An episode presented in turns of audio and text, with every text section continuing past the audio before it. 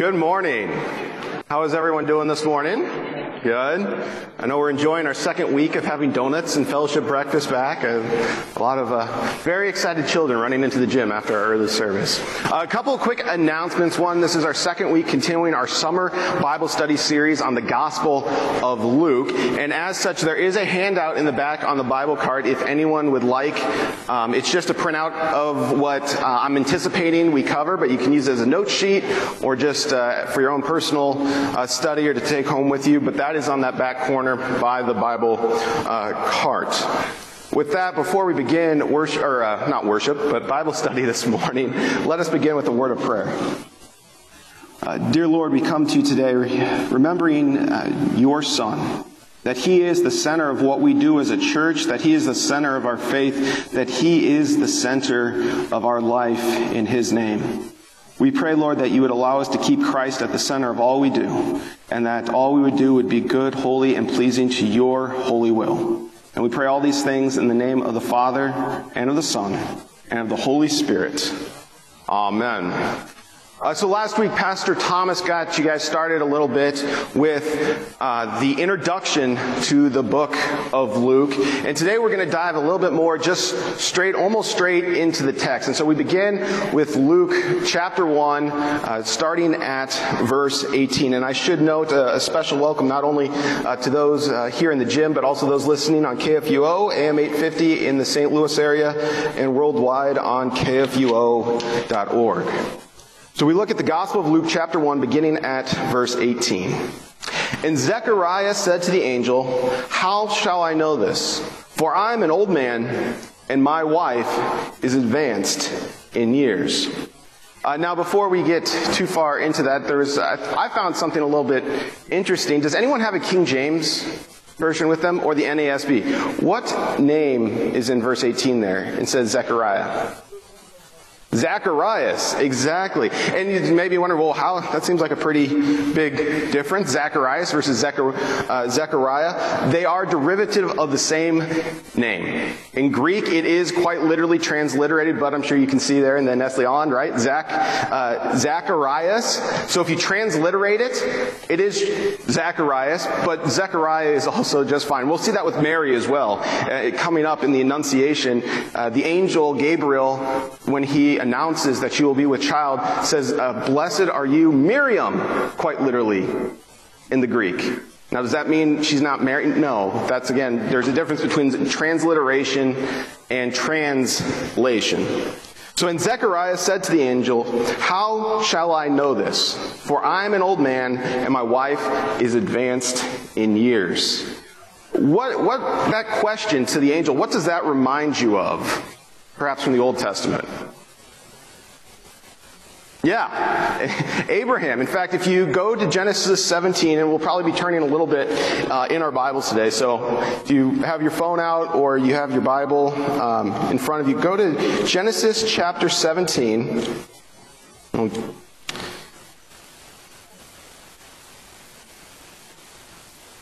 And you look at Genesis 17, verse 17. We read, then Abraham fell on his face and laughed and said to him, said to himself, Shall a child be born to a man who is a hundred years old? Shall Sarah, who is ninety years old, bear a child? It's interesting when God establishes his new covenant with his people through his son. There's some familiar means. And one of those is the one who would prepare the way of the Lord, the one who would prepare the way in the wilderness for Christ is born to a advanced in years barren woman. And when God established his covenant with Abraham, how did he tell Abraham he would seal that covenant? Well, this time next year, if you remember back to Genesis 17, God's messenger says to Abraham, Your wife, who is barren, who is 90, will be with child. Yes.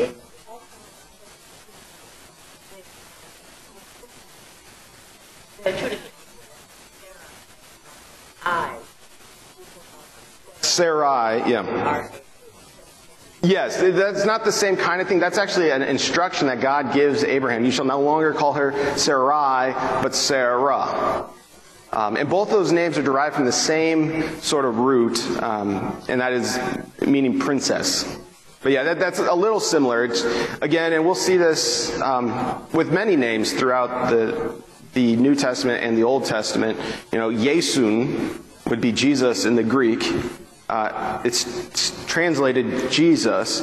If you wanted to transliterate it, which is just take those letters and put um, what would I guess be Roman letters on the you know Roman equivalents, you would actually get something like Jason.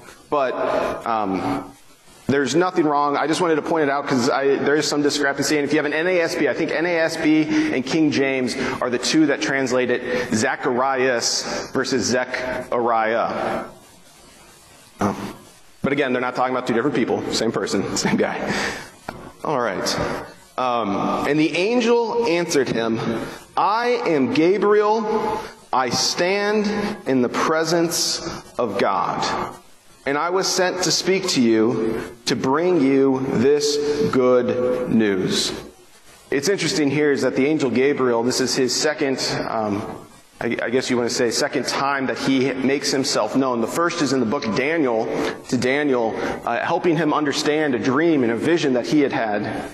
Here, Gabriel uh, appears to Zechariah and immediately, when Zechariah says, How shall this be? he gives his own place of authority that I stand in the presence of God. Now, why might that be significant? Especially to an Israelite. Well, if it's from God, it's, it's real. Uh, what had happened when someone had been in the presence of God before? They die? Yes. Or Moses, what happens when he comes down from Mount Sinai? His face shone so much that it, it really uh, freaked out a lot of the, the people. Right? It's, a, it's not like an ordinary person can stand and say, I am able to stand in the presence of God. And I was sent to speak to you and to bring you this good news. That word, I was sent, um, it's a reminder, I think, a great one. We went over this in the book of Acts in our Living Way study quite a bit. That God sends out his messengers. An angelon, angel in Greek, is the word for messenger. That he sends his messengers.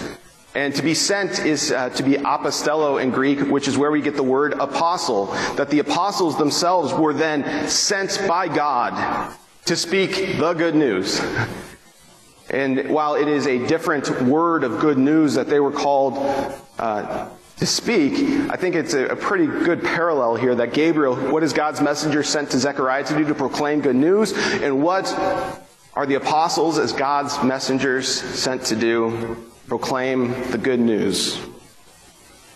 Uh, and behold, you will be silent and unable to speak until the day that these things take place, because you did not believe my words, which will be fulfilled in their time. Of course, this is exactly what happens. Zechariah goes mute until the birth of John. And the people were waiting for Zechariah, and they were wondering at his delay in the temple.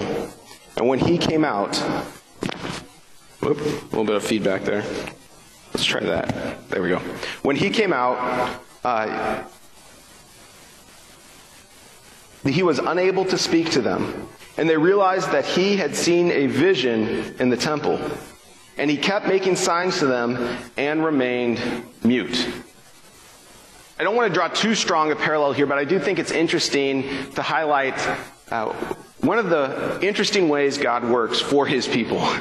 And that is when there are doubts or when they uh, look, for example, for a sign or when they just simply are in his presence, things happen that are almost, um, they, they lose their senses, so to speak.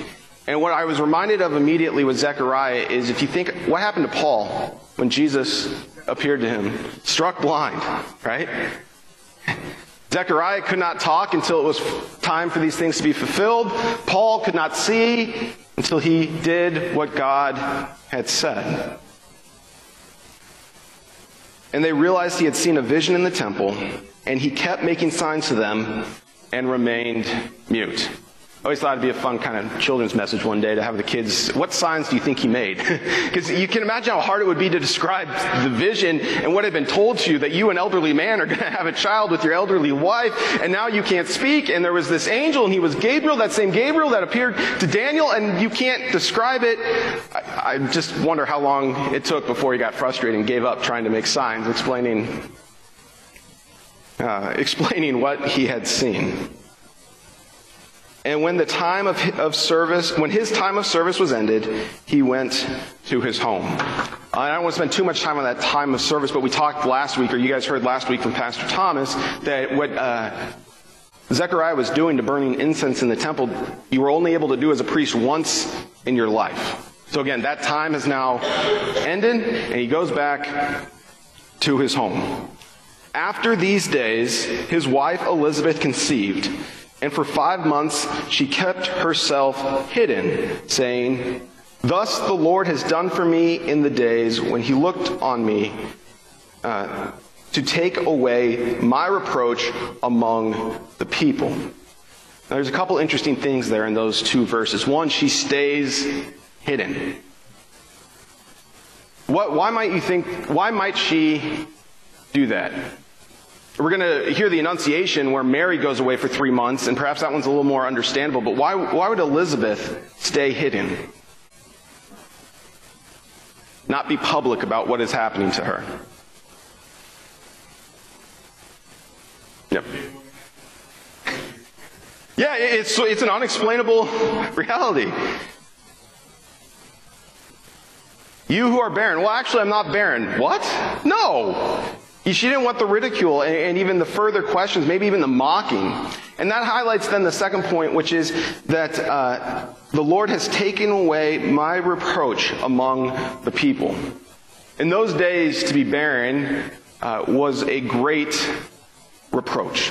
It was an insult. It was a shameful, shameful thing in the culture of the people. Not in the eyes of God, in the culture of the people. I want to be very clear there. This isn't the only time that someone is reproached for being barren. You can think not only uh, to Sarah and, and the struggle she had in conceiving, but then also Rachel in Genesis. If you turn to Genesis 30, uh, Rachel talks about that her reproach when she is able to finally bear a son is taken away. And the one I'm always uh, reminded of is in second or First Samuel chapter 1 with Hannah, and I'll have us turn to that.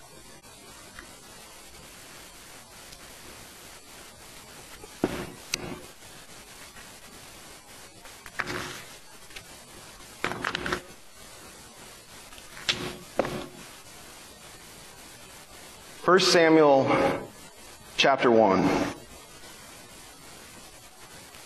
But to Hannah he gave a double portion because he loved her.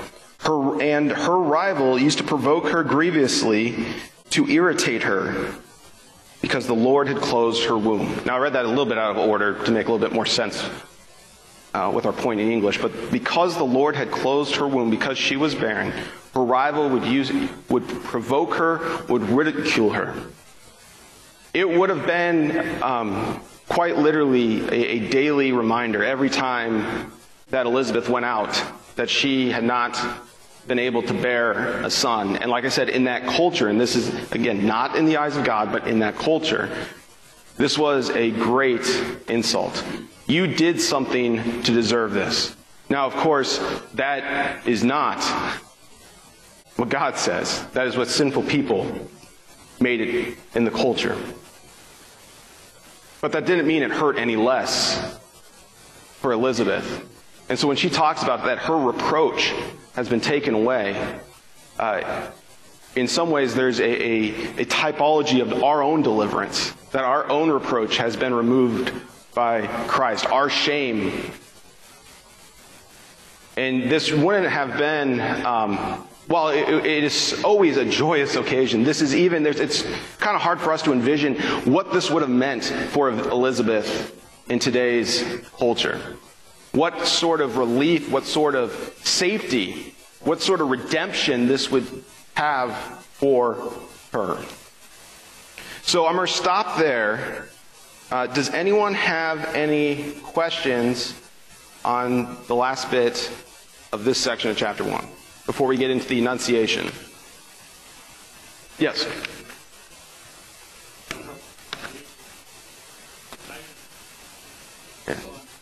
that's a really good question. Was it Gabriel who initiated Zechariah being mute, or was it uh, did God know, you know, kind of tell Gabriel, here's how it's going to go?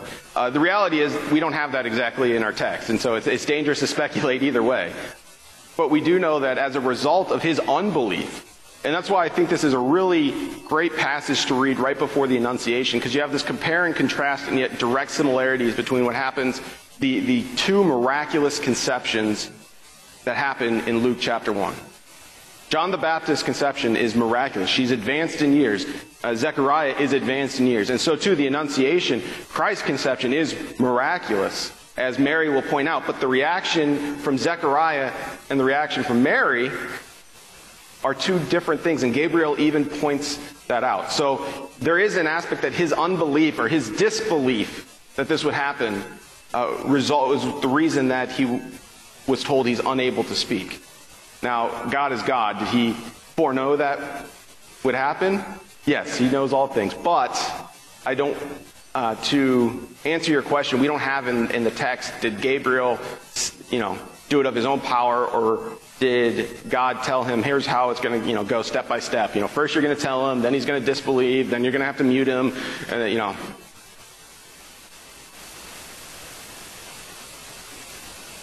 Yes.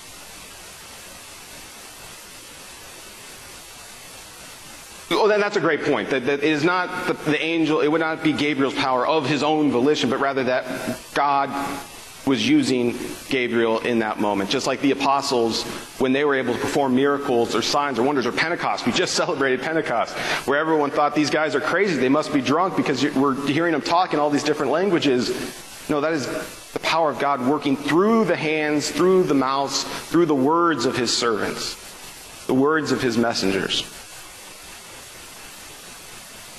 Yeah, so the question is brought out is there significance that Gabriel is mentioned by name here versus just being, you know, it being said an angel of the Lord came to Elizabeth? I think one significance uh, is that Gabriel is mentioned by name in the Old Testament. So that he, he comes to Daniel and to explain, and it's mentioned by name, I'm the angel Gabriel, and here's what you saw.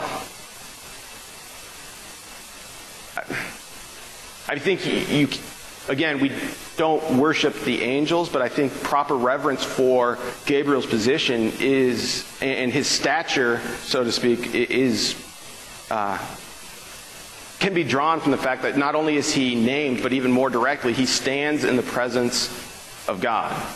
That was really the basis of his authority. I think here, perhaps the name is indicative of I'm the one who came to your ancestor Daniel way back when, that you, priest, of, of the Israelites would know very well. Um, so that would be, I, I, think, really the two sides of it. One, he was named specifically in the Old Testament, but two, his, his real claim to authority or claim to be able to make such a audacious statement as an elderly person to, who's barren to conceive is that he stands in the presence of God. All right. Oh.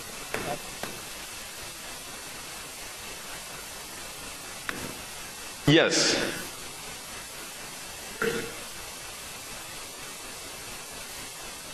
Yes, that's a, that's a great point. That it, it's that pat, there's a, that connection in time that not only was Gabriel uh, with Daniel, but now he's with Zechariah. And again, that goes back kind of to I wonder what signs he tried to make, because you know, I'm sure he tried to explain. You know, it's Gabriel. You know, the Gabriel, the angel that Daniel. Um, but no, that's exactly right. All right, let's move on then to the Annunciation. And this is really, I think, one of my favorite uh, few uh, verses, especially during Advent. When, when we, we cover this, and that was this last year. It's the reading right before Christmas in Series B of the lectionary. And it's the angel Gabriel's announcement to Mary. So, first, on verse 26, in the sixth month, the angel Gabriel was sent from God to a city of Galilee named Nazareth. Now, there's an interesting point to make here, which is if you read this just starting at verse 26, what month might you anticipate that sixth month referring to? The month of, without reading what came before it, the sixth month of what?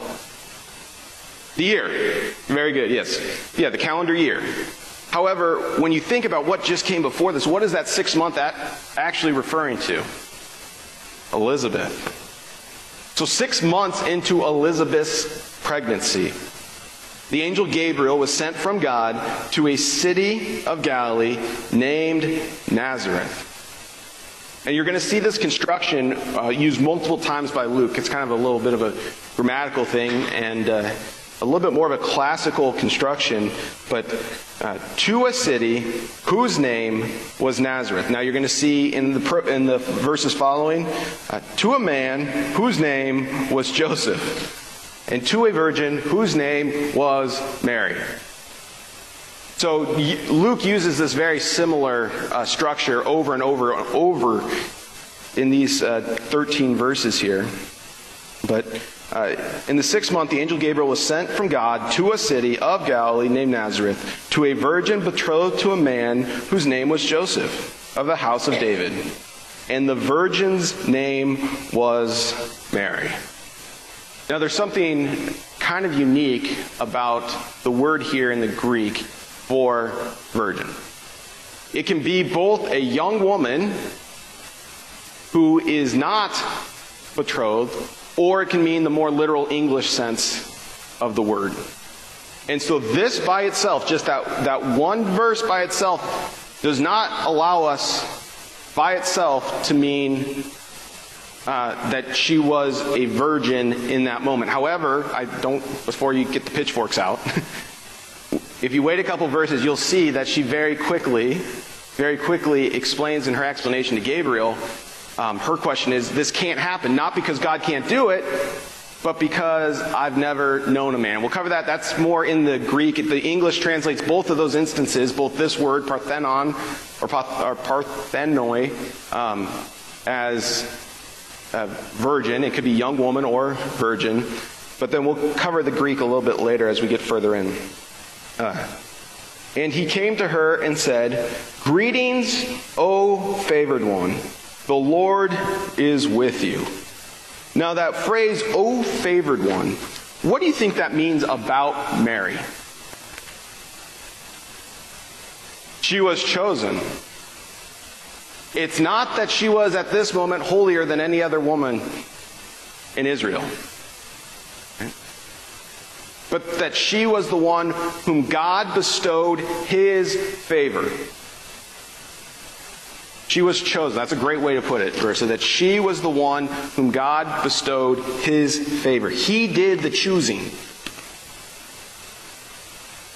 In verse 29, she was greatly troubled at the saying. kind of the obvious response, right? An angel appears out of nowhere. Greetings, the Lord's with you. And again, in the Greek, more literally, it's in a state of being troubled. She became uh, as one who was troubled. This was her demeanor. Her whole uh, disposition was of one who was troubled. And she tried to discern what sort of greeting this may be. Uh, Dr. Velto, I know many of you know so well, has a great way to translate this, and it's kind of, what in the world just did I just hear? And that's really pretty accurate, even in the Greek. It's, what is going on? And you, it's totally understandable. And this is why so often when someone in the Bible encounters an angel, what's their response? Fear, afraid.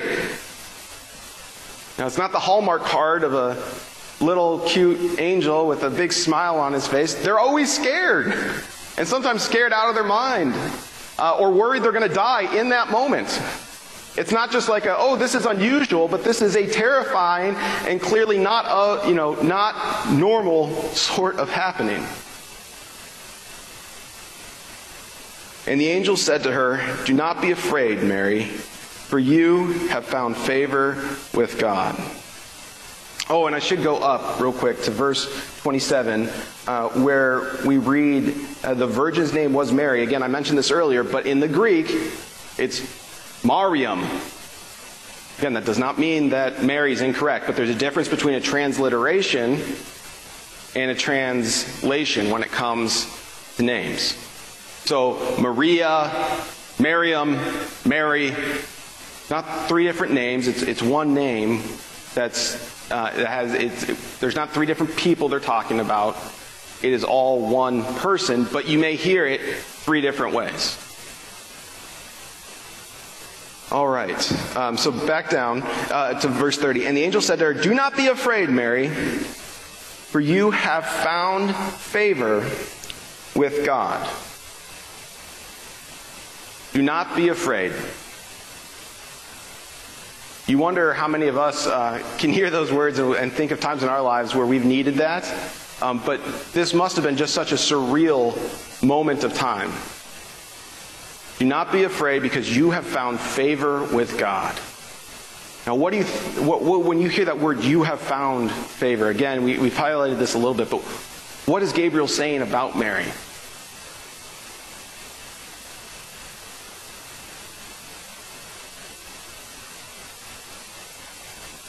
God has something special for her. She's special. This is a little different than when, for example, God tells Noah he has been found to have favor with him. Why? Because Noah was more righteous than the people of his day. Mary here, this is a passive. God is choosing you. You are special. I am using you. You are the one whom I will bestow this grace, this favor. And of course, this is how uh, God works time and time again in the lives of his people. It's not that he looks at the most deserving and picks them. But usually it's just the opposite. Usually most people look around and say, why on earth would God choose that guy? Or in this case, you know, that young lady. Think about the disciples themselves. Most learned scholars of rabbinical teachings and of the Torah would be prime candidates to be apostles of Jesus. Who does he take? Fishermen, tax collectors. We even read at one point that Mary Magdalene was one who used to have a demon. Not exactly the people that you would pick out of a lineup. And so I, I want to be careful here in that we do fully and, and, and truly say, uh, Mary, it, we hold her to a high regard. But again, it is not because Mary herself is better than anyone else of her contemporaries or anyone else, but rather because God chose her. And we'll see uh, Elizabeth's proclamation to her, and it is true. Blessed are you mother of my Lord. And we should not shy away from the fact that Mary is a very special lady, that she was chosen directly. I think if I remember, oh, I should, I should have double checked this, but I don't believe we have a, a single St. Mary's Lutheran church in our entire synod. And that's okay. I'm not saying we need to go rename churches, right? But it's a reminder that we, we don't ignore who Mary is, that she was the one that God bestowed his favor upon to carry his son into the world. Just like we don't shy away from saying that Paul was specially chosen as an apostle on the road to Damascus. Mary was specially chosen as a young lady to carry and to bring into this world God's plan of salvation, God Himself in the flesh in Christ Jesus. And behold, you will conceive in your womb and bear a son, and you shall call his name Jesus. And he will be great and will be called Son of the Most High. He will be great. In the Greek, it's megas. Mega. Big deal. and as we've, if you've heard the sermon today, as you know, we talked today specifically that Jesus is the center. He is the big deal. He's the center of all we do all that our church does. He is the center of our faith life. He is the center of everything. But here, this, this word megas has a couple of, I think, connotations, both of which are very uh, appropriate in thinking of how, how should we think of Jesus as great? Well, one, there's a the to, in regards to his importance, right? And then there's in regards to what he does. And those are two sides of the same coin, but I think they, uh, they're a little different enough to point it out that he is great in terms of his significance and great in terms of what he does. He will be called and again, here's that construction again. And he will be called Son of the Most High. And the Lord God will give him the throne of his father David. I told you we're going to turn back a few times today, so we're going to go back to Isaiah chapter 9. And if you go to Isaiah 9, verses 6 and 7, these words uh, well, actually, let's start at, we'll, we'll, start at verse 1. These words will seem very familiar to you, and you can see why they'll be so familiar, uh, especially when we're considering, we're talking about the Annunciation here in the birth of Jesus. Yeah. The people who walked in darkness have seen a great light. Those who dwelt in a land of deep, deep darkness, on them has light shone. You have multiplied the nation, you have increased its joy. They rejoice before you, as with joy at the harvest as they are glad when they divide their spoil, for the yoke of his burden and the staff of his shoulder, the rod of his oppressor, you have broken on the day of Midian. For every boot of the trampling warrior in battle tumult, and every garment rolled in blood will be burned as fuel in the fire. For to us a child is born, to us a son is given, and the government shall be upon his shoulder, and his name shall be called Wonderful Counselor, Mighty God everlasting Father, Prince of Peace. Of the increase of his government and of peace there will be no end. And on the throne of David, and over his kingdom to establish it and to uphold it with justice and with righteousness from this time forth and forevermore. The zeal of the Lord of hosts will do this. When Gabriel makes this proclamation to Mary, they would immediately start thinking, or she would immediately have started thinking about the prophet Well, maybe after the shock wore off. we'll acknowledge there may have been some shock involved. Um, but once the, you know, that if he is the son of the Most High, if the Lord is going to give to him the throne of his father Jacob to reign over the house of Jacob forever, that of his kingdom there will be no end. This is the one we've been waiting for. This is the Messiah. This is the Savior. And so uh, immediately Mary kind of knows that while this is strange, is now almost been taken up another level. That not only will he be great, not only will he be the Son of the Most High, but if you have any doubt of who this child is going to be, he is going to be the one that I promised to send to establish the throne, the rule and reign, the kingdom of God forever.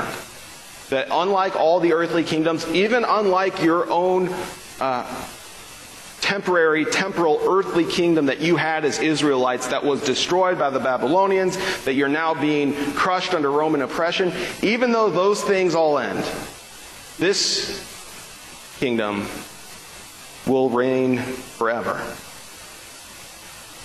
In verse 34, and Mary said to the angel, How is this to be, since I am a virgin? And I'd mentioned this earlier.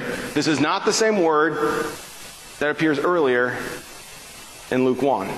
The literal Greek translation is, uh, How is this? Because I've never known a man. Of course, just to be clear, it's not that she's never known a man in what we think of there, but this is the sense of in marital relations. I've never known a man in that way. She was betrothed to Joseph. She had a father. She knew men, you know, but not in the, this is a pretty direct sense. And so that's why in the English, the simplest way to translate that, instead of going through all that explanation, is just to say virgin. But I think it's important to note that um, you may hear people even mention, well, the word for virgin might, uh, can also mean just young lady. And this is something that people will sometimes say to refute the claim of a virgin birth. And that is 100% true. But Mary doesn't use that word. Mary makes it very clear. How is this going to be? Because I have never known a man in a marital sense.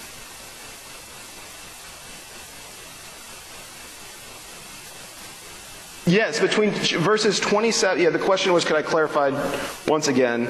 Um, between the use of uh, the word virgin, parthenon, in uh, verse 27, uh, parthenu in, the, in this case, and then the uh, use of the word in verse 34, which is not, again, that word parthenu, but rather a, the question, because I have never known a man. How can this be because I have never known a man? Yes, Bud. I have never, I, present,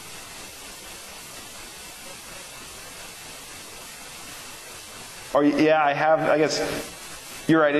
I, I'm, I'm not, yeah, exactly. You're right. It is the present. I, I'm not, I don't know.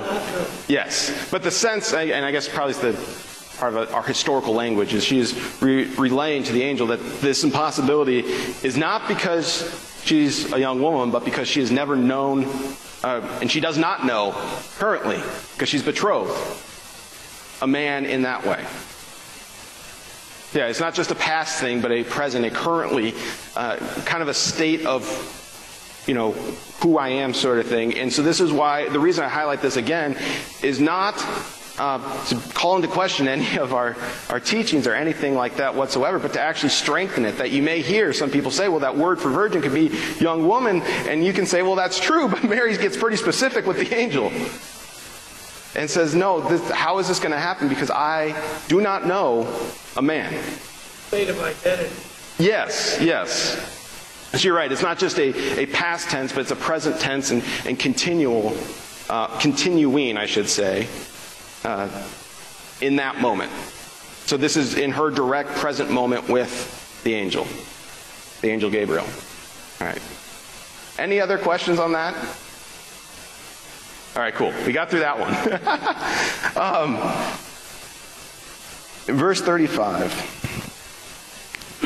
And the angel answered her, The Holy Spirit will come upon you, and the power of the Most High will overshadow you. Therefore, the child to be born will be called Holy, the Son of God. Child to be born will be called holy, that is, set apart. That's what it means that something is holy. It is set apart, it is special.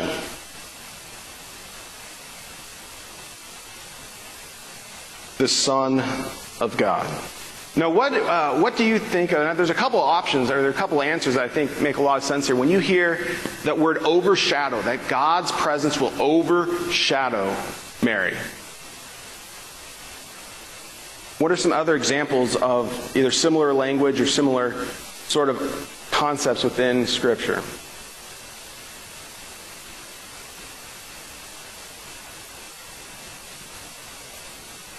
Look after, okay.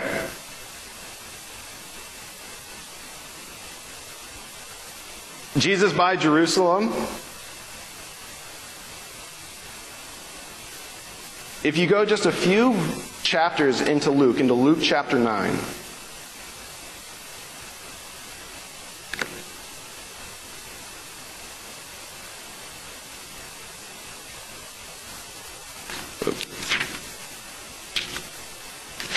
You go into Luke chapter 9, and you go to the Transfiguration account.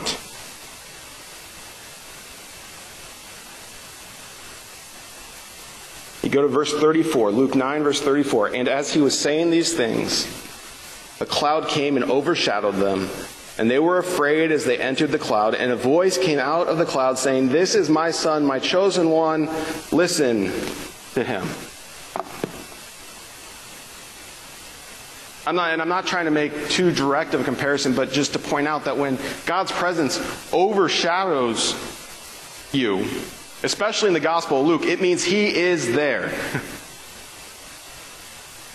and so I'm always reminded of the Transfiguration account, and we, we're not given a direct account of what that looked like for Mary. You know, we don't, we don't have after the Annunciation then what that means. However, um, I just think it's interesting that that overshadowing occurs both here in Luke 1 and then again in that transfiguration when they see uh, the glory of who it is that they are following.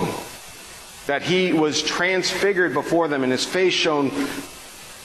Yep. And then the pillar, yes. That was the, the Old Testament example I was thinking of. That the pillar, uh, the, the fire um, by night and the cloud by day that the Israelites followed in the Exodus. All right, verse 36. And behold, your relative Elizabeth, in her old age, has also conceived a son. And this is the sixth month with her who was called barren. For nothing will be impossible with God. You notice how different Gabriel's response is to kind of the same question? How is this going to happen? With Zechariah, he says, Well, you're going to be mute, and you better hope it happens because you're not going to say anything until after these things come to pass. And of course, it does happen. But with Mary, what does Gabriel point out? And he specifically does not mention that she did not believe, but rather, as she asks this question, he answers and then points her to her, her relative Elizabeth. If you want proof that anything God says can happen, well, then go to your relative Elizabeth, who is barren, because she's in the sixth month of her pregnancy. For nothing will be impossible with God.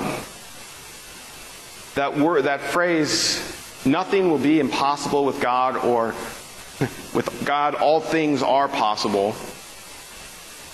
Those derivative, a derivative of that phrase occurs three times. Once here. Does anyone remember the another time where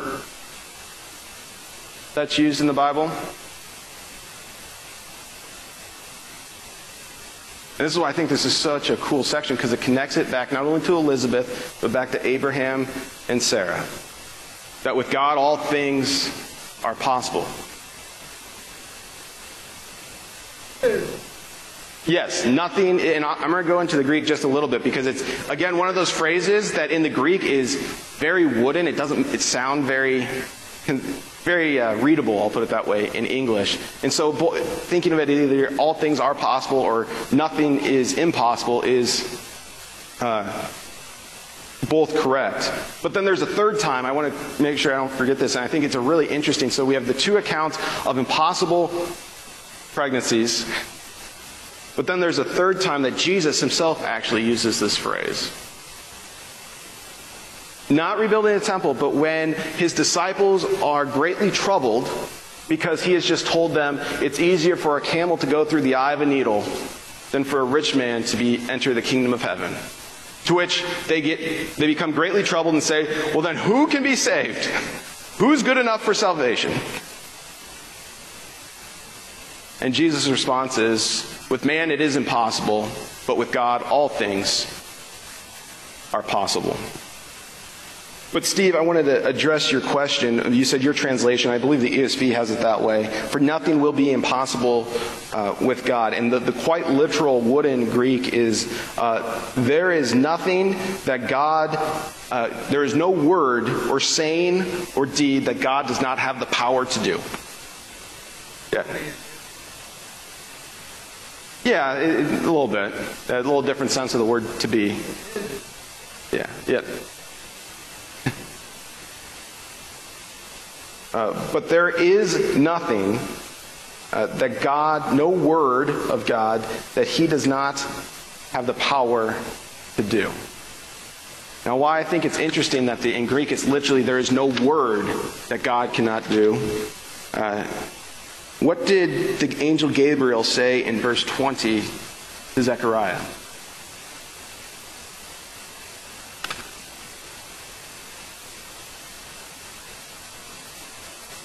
Because you did not believe my words. Uh, we are reminded, I think, in both the account of uh, Zechariah and the foretelling of the conception of John the Baptist, and in the Annunciation here to Mary, uh, that God's Word is performative. God's Word does exactly what it says it will do. God's Word is not empty promises. God's word does not just go forth and sometimes come to fruition, but God does exactly what he says he's going to do. Now, for us, perhaps that seems pretty understandable with this instance because we know what comes next. We know that Jesus was born. He did uh, live, die, was buried, suffered, rose again on the third day. But why I think it's important for us to remember that there is no word that God is unable to do is because how many times do we run into our own doubts, our own misgivings, or even uh, moments where we think God must be wrong about something because it's turning out so poorly? I'm always reminded that, well, if God can say this to Mary, it is certainly true for the rest of his word as well that there is no word, there's no saying, there's no deed that God does not have the power to do. But that's a really awkward wooden way of saying it, so that's why they say with God nothing's impossible. So it makes sense. It actually does make a lot of sense when you're thinking about readability and translation. Uh, yes.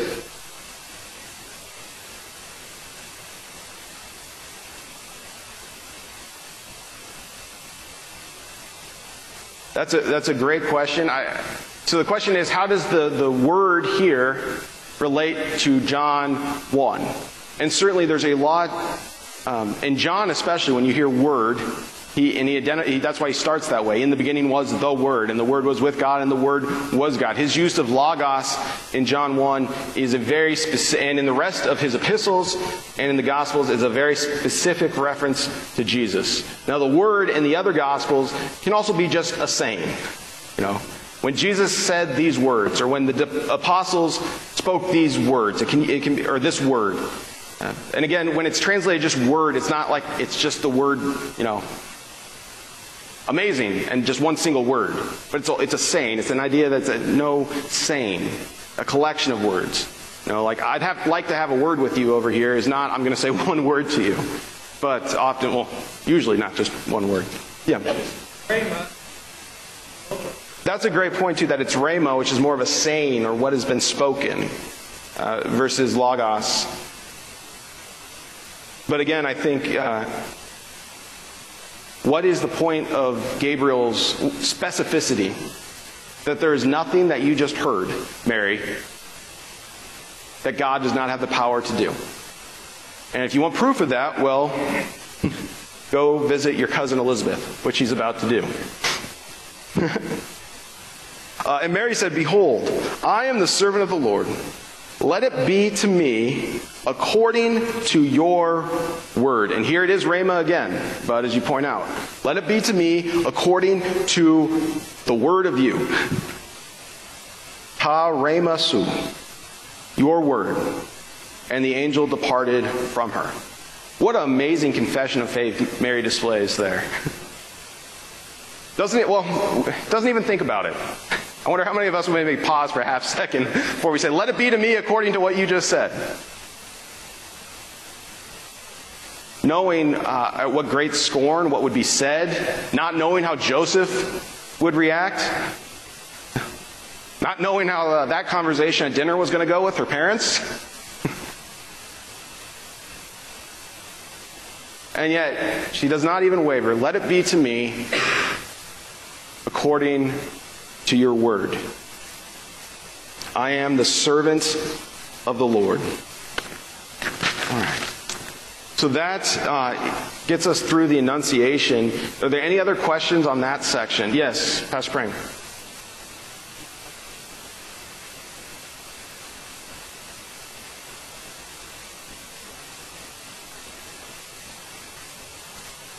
Yes, it is. That's a great point. Uh, I don't believe there are any in the United States. but uh, as uh, Paul rightly pointed out, where, where, Luther did his preaching in Wittenberg, uh, that parish was named, in fact, St. Mary's. Um, yes.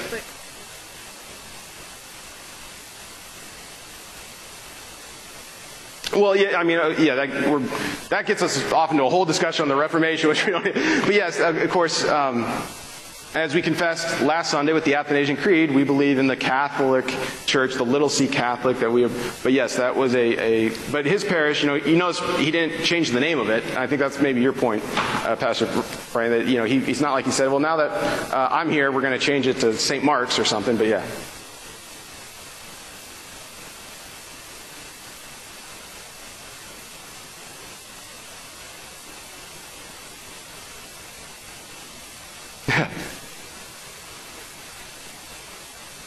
Yes, that, that is a fantastic point. Um,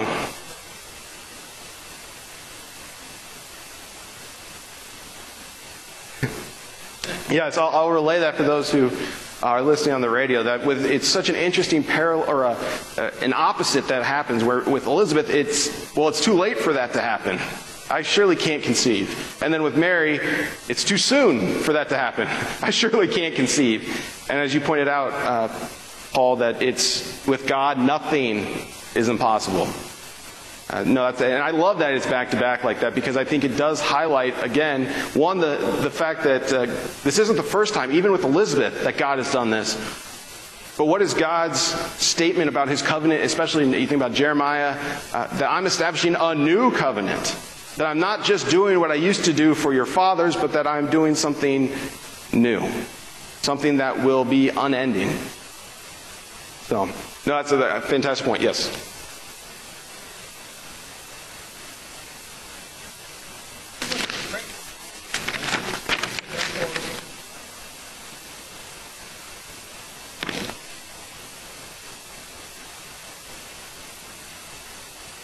Yeah, it is a future. It's uh, aduna tesai, which that ending, so it'd be a future. That will be. There's nothing um, that God does not have the power, will not be able to. Maybe that's a way to translate it. There is no word that God will not be able to do. Uh, that it, is a future, because you're right, it's not at this moment. Just like with Elizabeth, in that proclamation to Zechariah, it, we read it happened at a later, uh, after, after these, this day, or after these days. So that's a very good point. All right. Let's briefly, we've got about three minutes, so let's start Mary's visit to Elizabeth, and we'll see. We're definitely not going to get to Magnificat, um, Mary's song today, but we can kind of start uh, with verse 39 here. In those days, Mary arose and went with haste into the hill country to a town in Judah. Now, you notice it says with haste. Uh, even in her confession of faith, there's still that acknowledgement that this was going to be a scandalous thing, and so she left in a hurry. Uh, not to get away, not to shy away, but to go, one, to where the angel told her, her relative, this uh, relative advanced in years, was to be with child. Some of it's a very practical thing. Well, maybe I should check that out before I go around telling everyone in my hometown that our old relative Elizabeth's with child.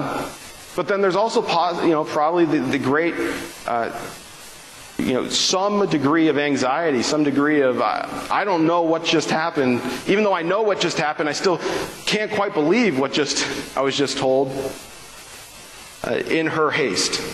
And she entered the house of Zechariah and greeted Elizabeth. And when Elizabeth heard the greeting of Mary, the baby leaped in her womb. And Elizabeth was filled with the Holy Spirit, and she exclaimed with a loud cry, Blessed are you among women, women, and blessed is the fruit of your womb. And why is it granted to me that the mother of my Lord should come to me? What a, what a joyous moment that must have been for those two who found themselves in almost what had to seem like, uh, until it happened, impossible situations, right? You, you, can imagine Mary's joy and relief in seeing that what the angel Gabriel had told to her was true about her relative Elizabeth. And so, too, you have to imagine the great joy in Elizabeth's uh, faith that she had the privilege to offer this greeting to the mother of, as she puts it, my Lord so that she knows as she's filled with the Holy Spirit already that this is the Lord, that this is God, that this is the Son of God who would redeem his people. For behold, when the sound of your greeting came to my ears, the baby in my womb leaped for joy. And blessed is she who believed that w- there would be a fulfillment of what was spoken to her from the Lord. I like to picture that she's elbowing Zechariah at that time when she says, Blessed is the one who believes what's been spoken to her. As he sits there still mute because he could not believe what had been uh, spoken to her. But of course, we don't have that, so that's just my imagination. But I like to think that there probably was a little ribbing there at some point, like, eh, why couldn't you just been like Mary and just believed what you were told by the angel? Um, but blessed is she who believed that there would be fulfillment of what was spoken to her from the Lord. In this section of Luke, we get the fullest um, picture of God's direct words to Mary. And we also get, uh, I think, a very great proclamation, Elizabeth's proclamation, that we should consider Mary uh, to have that special place. Just like we consider St. Paul, just like we consider St. Mark, St. Andrew, St. John, St. Peter. Uh, and while they were all different in terms of who, how they were chosen, what their backgrounds were, what they were to do, they were all part of God's plan of salvation for his people, which continues today. Right? That we rely on what these people, uh, how God worked through them. And we're going to get into that with Luke, but I think it's a great reminder that as we begin the study with Luke, as we continue it throughout the summer, that we're not just reading about, you know, something that has no impact on us because it happened a long time ago, but these, this is the, the special, the set apart way that God planned his salvation for his people. And as his people, we can rejoice and be very glad uh, in that. Even if we're about to approach the Christmas readings in mid June. So. All right, any other, it'll be Christmas in June. Any other uh, questions, comments? There is a lot. And I, I will, I will let uh, Pastor Thomas know that we, I was only able to briefly touch on it. Um, I fulfilled reading everything I printed out for you, so at least I feel like I got through. But he'll touch on that further then um, starting next Sunday. But let's close with a word of prayer. Dear Lord, we come to you thankful for the way that you brought your salvation to this world. We pray that, like Mary, we may have the faith to believe uh, whatever word you say to us, uh, to believe in your Son for our salvation, and to trust in your holy and great name. Uh, we pray that you would continue to guide and keep us safe as we go about this summer, and that in all we do, we would glorify your holy name. And it's in the name of your Son, Jesus Christ our Lord, we pray. Amen.